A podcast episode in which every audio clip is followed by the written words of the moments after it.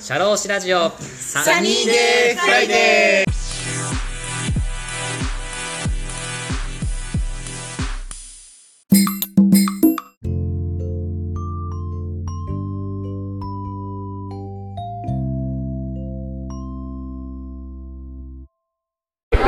これって別に取ろうと思って取ったわけじゃなくて、はい。なんか必要だから取ったっていうか、あまあ、工場にで働く人のし使命って、あはい。まあ注文があってそれをいつまでに納品する、はい。い、ついつまでに何個ちょうだいっていう注文に対して、はい。い、ついつまでに何個ちゃんと納品するっていうのが使命なんだよね。そうですね。はでそれを達成するために、じゃあ機械装置は常に順調に回れるようにしなきゃダメだねとか。はいいうのが前提にあって、はい。じゃあ機械が壊れたら直せるようにしなきゃいけない、はい。えーそもそも壊れないようにし改善しなきゃいけないっていう。だからそれをその目的を達成するためにこういう技術が必要だみたいな、ああそうですね。そう。だから多分溶接できれば、はい。えー機械改造できるようになると。はい。じゃあ溶接するためにはまあ労働安全性上の資格が必要だと。はい。だから資格を取るんだってあだから資格を取取ったからこの仕事をするんじゃなくて、はい。目的はなんか違うんじゃんあああそう。目的は順調に回してお客さんに決められた数量のものをいついつまでに決められた日までに納品しましょうみたいなさ。はい。多分それが多分工場としての使命で。あだから目的がそこそれを目的を達成するために必要な技術があって、はい。スキルがあって、あはい。えー場合によっては資格があって。みたいなあだからその辺の順番がね違う。あよくねこの仕事をこう入入社する前に、うん。いやどんな資格取ったらいいんですかっていうふうにすこうごいよね。進路指導の、ね、お仕事をしてるときに聞かれるけど、やっぱそこ悩むんじゃなくてまずはそこの会社の中に入ってそうそうそうそう。覚えろと仕事もう好きな資格取ったらええやん。履歴書の枠埋める埋められりゃ何でもいいよ。みたいな感じのことを言う。あそういう目的だったらもうそう。取ったらいいよ。みたい。なそう資格もちろんほら資格がね、はい。履歴書を埋めるためのもいっぱいあるんだねみたいな。はい。一般的な指標として、はい。あ頑張ったんだねっていうまあそういう意味合いでもし何か取るんだとしたらはい。興味あるものを取ればいいじゃん。ああはいはい実際必要な資格なんていうのは会社入ってからね取るもんなんで。はい。それはだからこの仕事をするそのために必要な資格はこれだ。はい。だから自然と取りに行かされるし。はい。でその仕事をするためにはその資格がないと仕事できないんだからはい。当然目的があるのではい。取るだろうし。そうですよね。っていうふうに思うなみたいな。まあその入ってからのやっぱ目的意識みたいなのが大事っていうことですねやっぱりあって。だからなんでこんなに資格持ってるんですか？資格取るの趣味なんですか？って 趣味じゃねえよみたいな。結構そうですよね。なんか入社する前とかにも結構そういう資格を何取ってやったらスムーズにこう入社後になんか働けますかみまあたいなまあまあね。ありますけどねまあもちろん内定をもらうための武器にはなるかもしれないけどもうそれでしかない。まあ別にそれは目一つの目的だからね、はい内定を取るという目的があるから、えー資格の欄に書く書けるものを増やすっていうのは、はいえー目的かもしれないけど中身はそんなに、うんよっぽど必須の資格がね、あのーあればそれはまあもちろん取ってもいいと思うけどはい。あのそうじゃないんだったらね別に。ただ資格がいっぱいあるっていうので有利に持っていきたいっていうだけだったらはい。何でも取ったらいいでしょみたいな。でもそれは現場レベルっていうか工場のやっぱり一緒に働く人たち目線からしても資格がいっぱいある人よりかはちゃんとそのそこの現場で目的意識持って仕事してる人の方が働きやすいっていうのがあるんですよ採採用側としてもやっぱり。ああ、もう、まあ、資格がいっぱいあって、うん、まあ、そうね、はい。資格。いや、資格はどうでもいいっしょ。面接官的にもやっぱり、まあ、資格あるのは、まあ、ある程度高校にとっては大事だけどそれよりもやっぱりうんうん、いや、だって必要なものは取ってもらうと行けって言うだけ だもん取りに行ってこいって。あただそれだけだし。ー。あ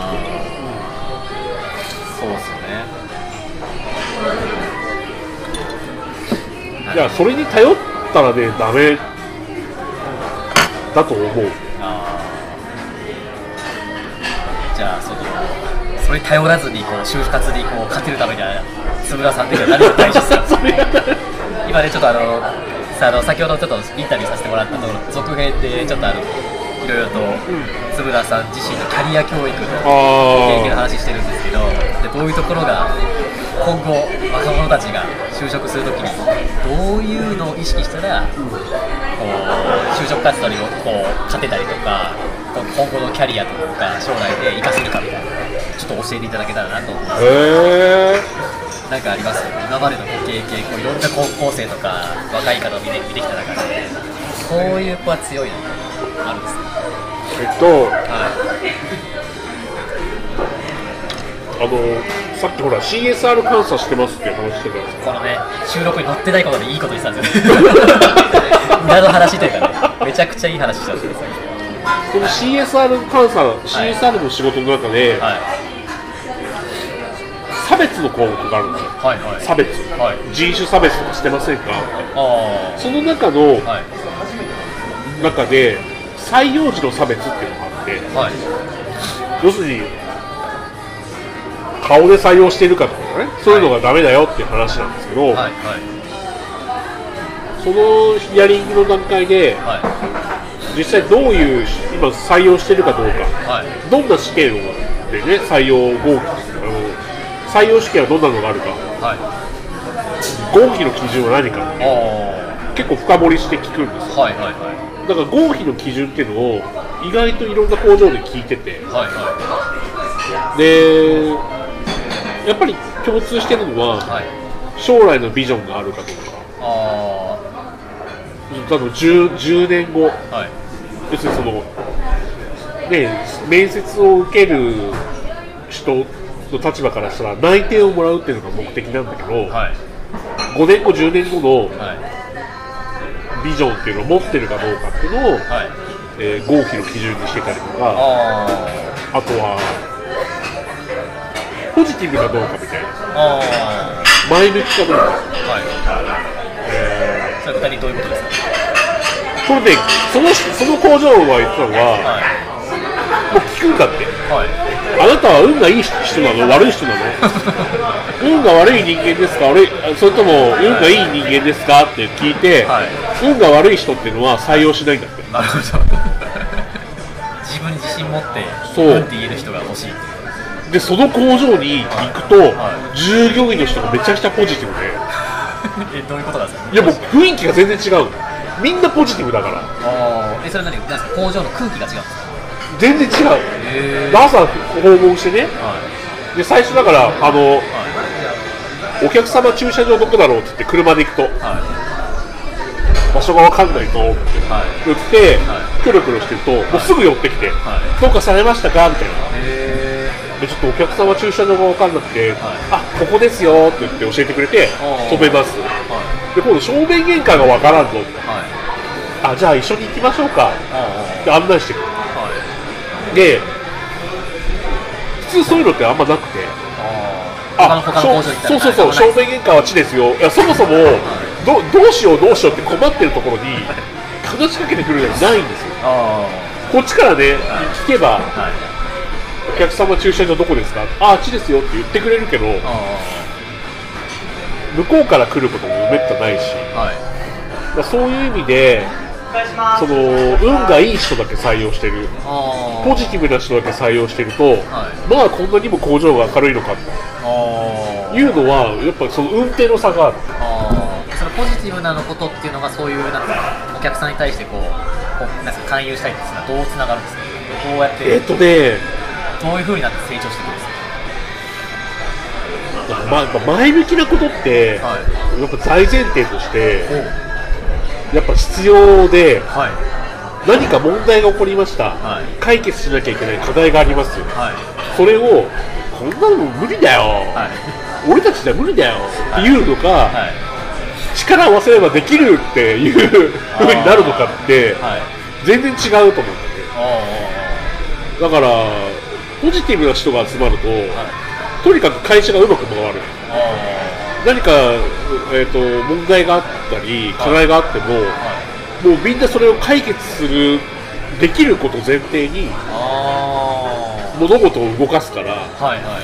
大体のことはうまくいくんだよ。ねなるほど。じゃあお客さんが困ってるところに問題解決としてうん。捉えて、もうそれがもう解決とか当たり前っていうマインドになるそうそうそうそうそうそうだ。からそのなんていうのかな、どはいマインドが違うというかあなんていうのあの失敗してもあはい。それを失敗だと思わない人たち。失敗し例えば何か失敗します、はい。はいえーでもこれははこの失敗をしたことによってこういうこあ新しいことを得たと。この失敗は必要な失敗で、はえー次に生きると。いはい。だからこれはもう失敗じゃないんだと、はい。まあ、失敗は成功の元み元みたいなこと言うけど、はい。はいまあそういうことなんです。はい。だからそういったポジティブな人たちにははい。失敗という概念がない。だから失敗したことは勉強だと思って、えー。また次頑張ろう。はい。そういう人たちでもうね成功するしかないのよマインドとしてやっぱり。そう。失敗をするという概念がないから。あ失敗しても何何にもあはい。これは勉強だ。すごいたくさんのことを学んだ。はい。次次に生かせるぞ。次は大丈夫だ。成功するぞ、はでしでそれで失敗したとしても、はい。あまた違うことを教えてもらった。あどんどんどんどん経験値が上がる次こそ成功するぞ。はい。で失敗しても、はい。い、やまた新しいことを教えてもらったってなれば、もう彼らに失敗の文字はない。ああそうですね。そう。はい。プラスになっていくそう。そうだったらもう残されてるものはもう成功しかないのよ。ある意味全部成功してるのよ彼らにとっては。でそういう視点の方たちをやっぱり人事としてもやっぱ求めてるし、うん。今後だったら若い方たちが就職活動を迎えるにあたってもそういうポジティブな視点っていうのはそう。なんか持っていくべきっていう結構重要だと思う、うん、持つためにはどうしたらいいんですか？持つためには？なかなか難しいと思うんですよ。いやー失敗が怖いとかあるじゃないですか。そこらあ辺はどうやったら持てるようになるんですか？あそれはねなんか見えないものに恐れすぎないことだよね。と言いますと いやだからね、はい。その失敗して、はい。まあ、どその失敗の大きさにもいるけど、はなんか困るんですか？みたいな、まあ、失敗の種類にもいるけどね。はい。別に何かやらかしちゃって会社クビになったからってはい。なんか問題があるんですか？世の中には会社いっぱいあるでしょ、はい。仕事は溢れてるでしょはい。それやればいいじゃん。あ食いっぱかれることはないでしょあはいっていうのも思うしあなんか失敗を恐れることは何かあるのかなっていう別にあなんで皆さん失敗を恐れちゃうんですかね？目に見えない失敗なんですかまあイメージもあると思うけどね。あ別になんか働けなくたっていいじゃん日本っていう国はセーフティーネットが充実してるんだから。あのお金がなくて働くあの稼げなくて。はい。だって別に生活保護で生きていけるんだよはい。もう飢え死にすることが難しい国なんだから。はい。でっていうのもあるし、あまあ例えばすごい失敗をしてギャンブルで大損害をしてあはい。いろんなとこから借金してお金借金まみれだとはいいいじゃんそんなの自己破産すれば。日本ってそういう制度があって、はい。全部チャラにしてくれるんだよ。あまあ、それでクレジットカード作れないかもしれないけど、い。だから何なのさみたいな。デビットカードで生きていけよみたいな。でビザデビットがあれば何の問題もないじゃんみたいな。別に賃貸で住めばいいじゃん住宅ローン組めなくても。はい。はい。何の問題もないしあ10年も経てばそんなブラックリストチャラだよ。あ そうですねだから死んじゃうとそれまでだけど。はい。で生きてればはい。別に何を恐れることがあるんだっていうのは僕の持論。さっきあの津村さんの格言、はい。大事にしてる格言を聞いたんですけど、はいはい。確かに津村さんの大事にしてる格言、なんだっけ？ちょこれ人のパクリだけど あの死ぬこと以外かすり傷ね。と言いますと 要するにし死んじゃうと何にもならないけど、はい。死ななければ、はい。どうってことないでしょっていう、はえー話ですよ。仕事がなくなる、いはい。えーお金がなくなる、はい。まあ場合によっては借金っていうマイナスなものが増える、はい。えー人に裏切られるとかいろんなことがあるけど、はい。別に死ななきゃなってこなるしそういうセーフティーネットがはい。この国は完璧に整っているんで、はい。あのーだから失敗をした失敗するって日本の国で失敗をするってそのぐらいの範囲の話なんで、はい。まあ、大体借金とかお金の話ですよ、はい。お金の話っていうのはお金っていうのはもう幻なんで。はい。日本っていう国が作ったね。はい日本っていう国を日本が発行してる日本銀行券なわけじゃないですか。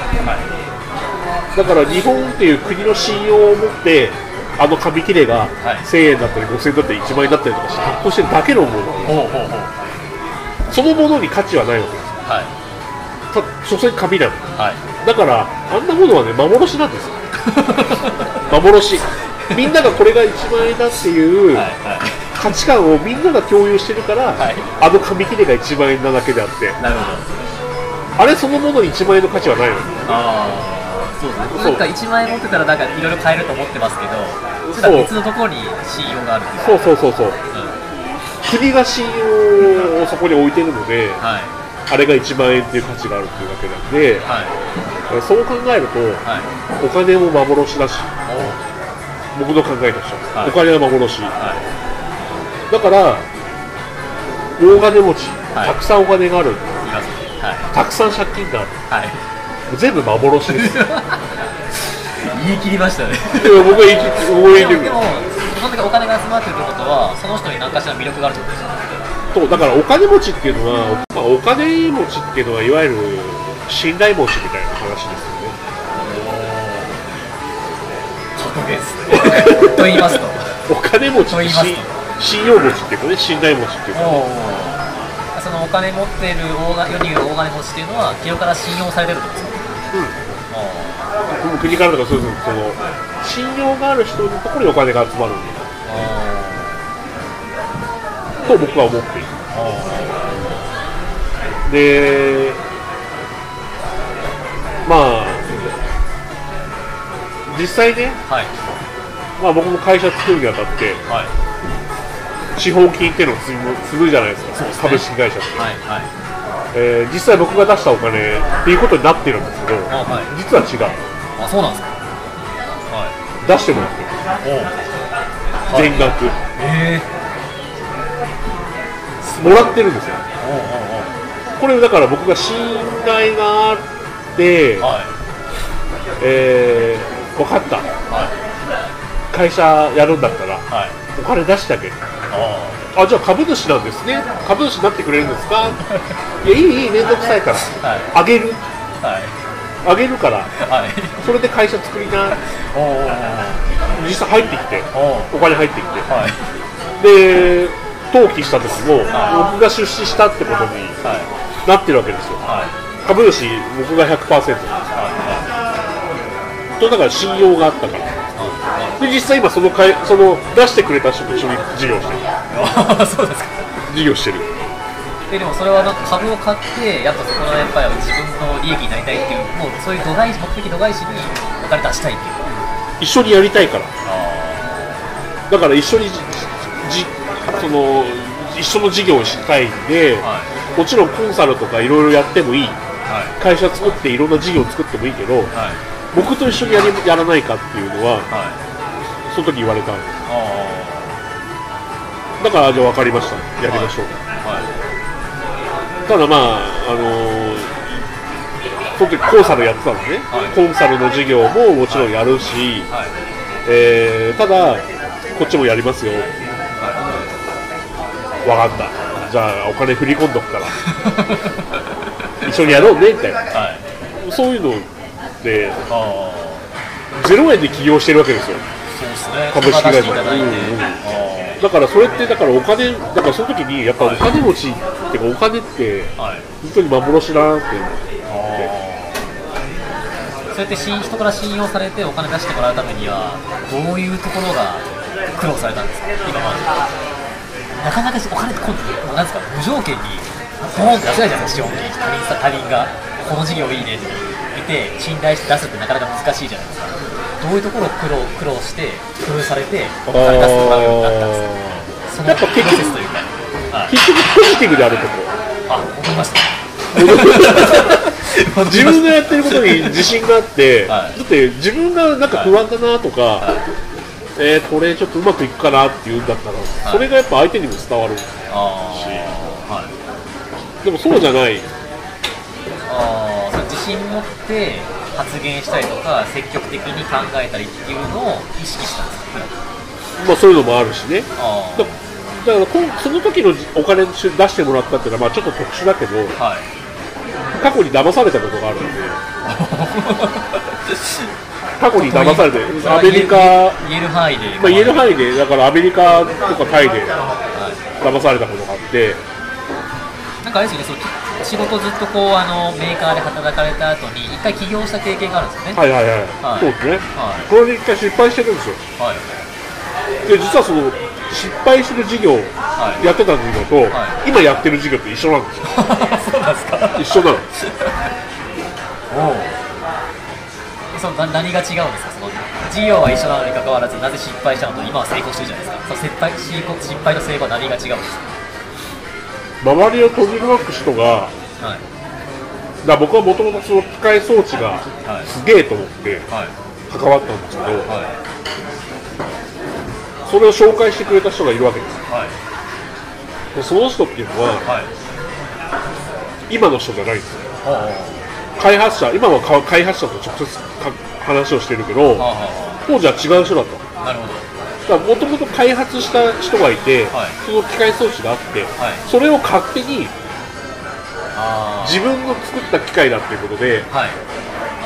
もうものすごい展開していった会社人がいてその人に乗っかったわけです。よでもその人はささっき、まあ、いわゆるその詐欺師なもん実際開発してる人じゃなくてそのそれを使ったコンサルティングの方が付き合ってたでその人とその開発者とは関係性はなかったわけじゃないんですよ。あはい。お友達関係。なるほど。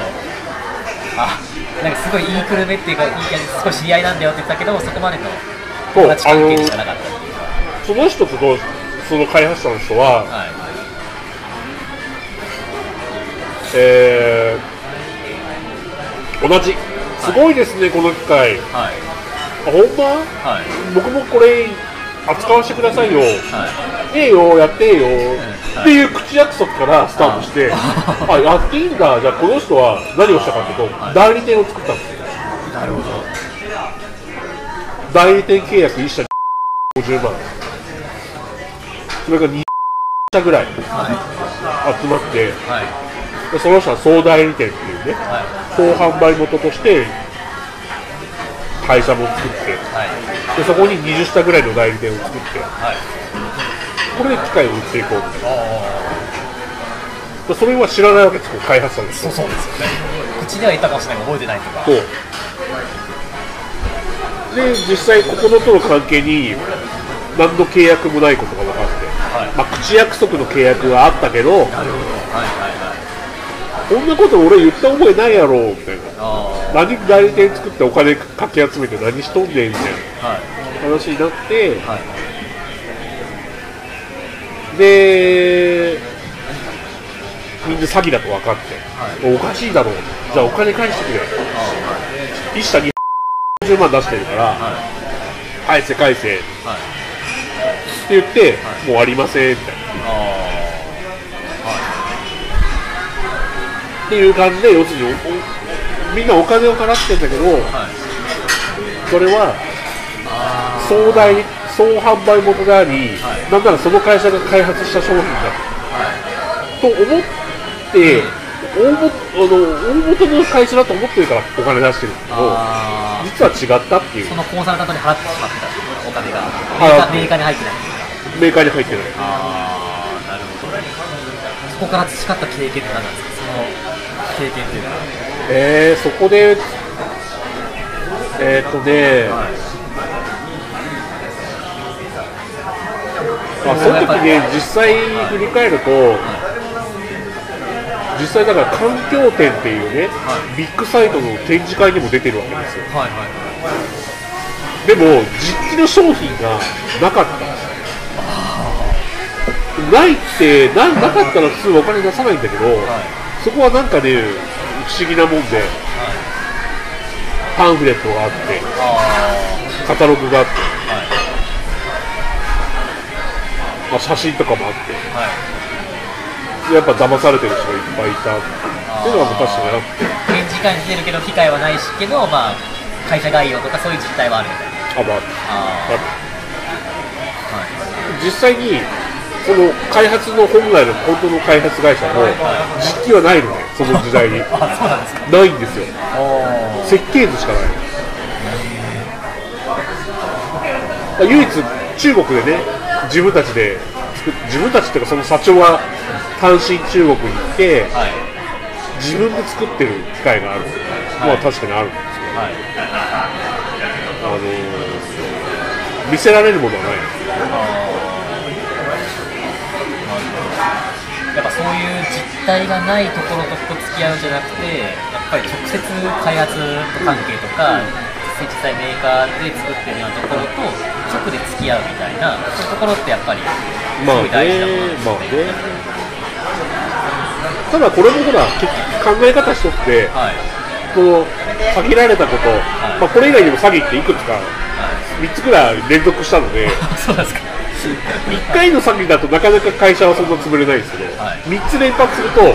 さすがに会社1回閉じるわけですよ。はい。だからまあそのなんていうのかな。あのそれがなかったら、はい。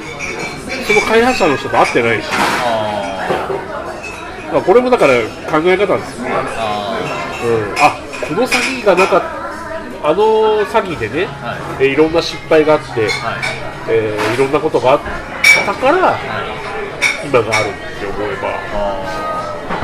直接開発開発者ともやっぱ会わなきゃいけないなって思ったのもそうですしそう失敗があったから経験できたそう。で開発者の人もやっぱり過去に失敗してる騙されている。あの会社に騙されてるって知ってるので。あやっぱそれでも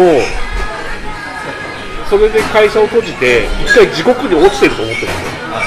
その開発者の人もあ彼は一回騙されてはい。地獄に落ちたなって、あ彼ってのは津村さん。うん。あ思ってるわけ。はい。でそっからはい。そっからそのいわゆる営業代行をしたりとか、あ営業して、あそうだ、とりあえず今までね、工場でずっと生きてきて、技術的なところをやってきたけど、やっぱ営業力って必要だよね。はい。と思って営業に行くんですけど、あ飛び込む営業ね。でそと飛び込み飛び込みの営業をして、あなるほど、営業ってこういうことなのかっていうのを学んで、はいコンサルとしてはいまたやり始めて、あでコンサルでまたうまくいき始めて、要するにあのゴミのね、その設備を扱ってる社長から見ると、一回地に落ちたやつーが、はいまた泥泥臭い営業をやりながら、またなんか復活してきたぞみたいな風に見えたらしい。はいはい。だからそれだけのなんだろうなあのネガティブじゃできないので、それだけのこうポテンシャルとそのマイナスな面をプラスにこう持ってくるんだけどパワーと、はい。えーいろんなものをまあ彼は感じたのかもわかんないけどはいその先にお金あげるがついてる。ああそうですね、うん。まあ、こんだけ頑張ってくれてるからちゃんとこの津村さんに頼んだら絶対事業が成功してくれるんだっていうのがうん。信頼できされたっていう、なるほどまあ、そういうふうに思ったのかね、まあ、その人本人もやっぱ騙されてるしあーあお金付き合ってる方っていうかそうその開発者の人も会社一回乗っ取られてるらしいからあなんかとりあえず一回乗っ取られ。でもそういう失敗があるからこの人は絶対騙さないだろうなっていう方もその開発者の方もやっぱり信い用してくれやたっていう。思ったと思う。一つ聞いていいですか？その津村さん自身騙されたじゃないですか。騙されたっていう言い方がはいはいはいだもうんじゃあそれを騙されないように今工夫されてることなんかあるんですか？どういうところを意識して騙されないようにするとかってあるんですか？言える範囲でえっとねどういう心持ちというか。何でもいいですけど。自分で物事決めるようになったかも。最後を決めるの最後決めるのは自分だっていう意識にはなった。それまではうーんまあ周りにの環境もあるんだろうけど、はい。絶対これこうした方がいいよ。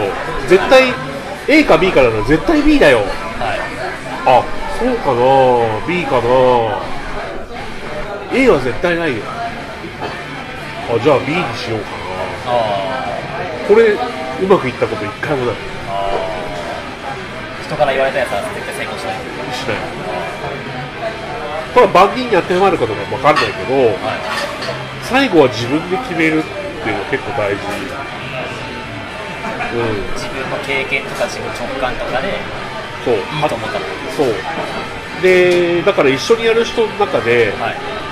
えー、と求めてないアドバイスをする人は、はい。えーかなりの拒絶をする。今は。自分にこう入ってこない。そう。うん別にほらアドバイスくれって言ってないのに、は絶対こうした方がいいよこうだよああだよって言って、いはいそれって結構無責任で今思えばね結構無責任ではいうーん。その人の人生のだ僕もしないようにしてるんだけどし人を評価しないとかアドバイスをしないっていうのは、はいとすごく大事にしてて、えーその人の人生の何も分かってないのにその人のことをアドバイスするなんてそんな無責任なことができないわけですよ。だからジャッジしないしいいも悪いもしない、ーはい。えーアドバイスもしない。はだからそれを逆にしてくる人っていうのはうーん視野が狭い。い自分の意見を押し付けてくる。まあそうそうね。分かりやすく言うとそうね。こう絶対こうした方がいいよっていうその根拠にあるものっていうのが多分そんなに深いものはないっていうかはもう人には歴史があっていはい。その人の人生をねずっと伴走して並走して見てきた人だったらまだしも全然そんなところを見てもいないのにもしかするとアドバイスをする人の何十倍も経験値があるかもしれない。わからないはい。意外とその経験値がある人って一周回ってる人って結構いるのよ。と言いますと。一周回ってはなんかなんつうのかな。一周回ってのほほんとしてる人っているのよ。要はいろんな経験をしてもう,、はい。もう壮絶な人生を繰り広げて、はい。平和な世の中平和に今生きてる人っているの。いああそうなんですか。ただこうのほほんとしてる人と、はい。なんかもう振り切ってる人ののほほんって同じのほほんとしてるんだけど、はい。全然違うの。えそれどこで見分けるんですか？その方の違いって。でねそれ見分けられないのではいそのその人自身を見見だからはうーんだからし人をのにアドバイスをするってそういうその人のバックグラウンドの人生を理解した上でアドバイス、は理解しないとアドバイスできないと思うんですいよね。はい。ででもその人の人生を理解することができないので、い。自然とアドバイスをしちゃいけないんですよ求められたら別だけど別に要求もされてないのにアドバイスはししないのが僕は正解だと思うああはいはいどっちがいいとも言わないしは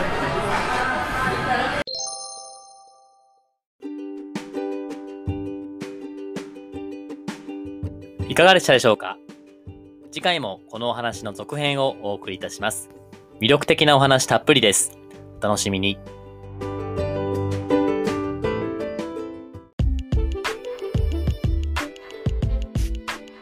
シャローシラジオサニーデイフライデー DJ の田村陽太でした。それでは次回もリスナーの皆様のお耳にかかれることを楽しみにしております。今日も気をつけて、いってらっしゃい